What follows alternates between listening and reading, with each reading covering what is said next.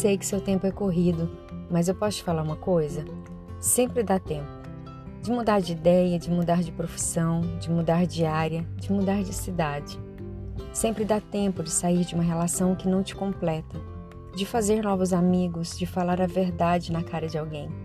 Não tenha medo, porque dá tempo.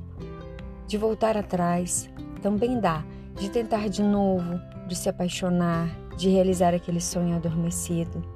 Dá tempo ainda de dizer àquela pessoa que você a ama, de pedir desculpas, de admitir que errou. Dá tempo de se perder para se achar, de ter filhos, não é tarde demais. Dá tempo ainda de cuidar da sua saúde, de pensar no futuro, de traçar novas metas. Dá tempo ainda de mudar de crenças, religião, de mudar de país, de mudar de ideia. Vai que dá. Vai ser feliz, não perde tempo se perguntando o que você está fazendo da sua vida. Busque soluções para esses problemas, não se acomode.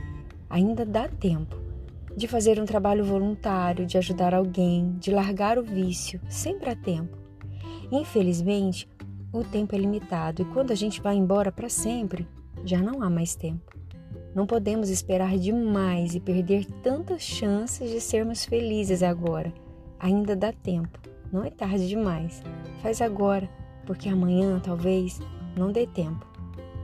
Dá tempo. Coisas boas para ler. Floril Podcasts, por Rogéria Pinheiro.